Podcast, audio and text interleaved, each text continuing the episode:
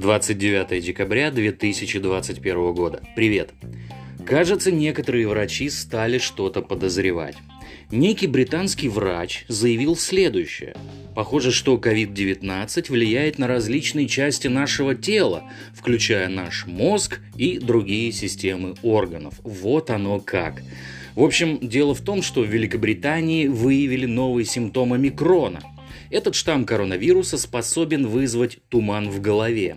Наряду с этим при заражении омикроном традиционные симптомы, такие как кашель, лихорадка и потеря или изменение вкуса и обоняния, могут не появляться. В то же время у пациентов наблюдаются другие симптомы, один из которых – мозговой туман, вялое, расплывчатое и нечеткое мышление – Предполагается, что новый штамм вызывает это состояние с самого начала заражения, а не спустя некоторое время, как при долгом ковиде.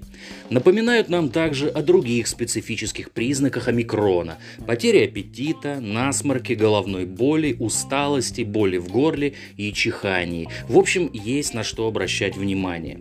Тем временем глава Всемирной организации здравоохранения очень взволнован. Он утверждает, что штаммы коронавируса омикрон и дельта могут вызвать новую волну заболеваемости в мире. Чиновник рассказал о росте случаев заражения коронавирусом из-за этих штаммов и увеличении числа госпитализированных и жертв. Особое внимание глава Всемирной организации здравоохранения обратил на сильную заразность омикрона, а дословно так – это может привести к цунами случаев, что может значительно усилить давление на системы здравоохранения по всему миру. Он призвал устранить неравенство в здравоохранении ради победы над пандемией, указав, что иначе сохранится возможность для появления новых вариантов вируса, способных обойти противоэпидемические меры.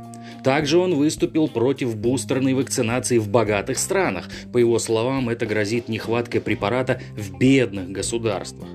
А далее сногсшибательная новость из Соединенных Штатов Америки. В ближайшем будущем могут появиться новые штаммы коронавируса из-за людей с подорванным иммунитетом. Оказалось, что по результатам неких исследований риск развития инфекций у пациентов с дисфункцией иммунитета на 20-33% выше, чем у остальных.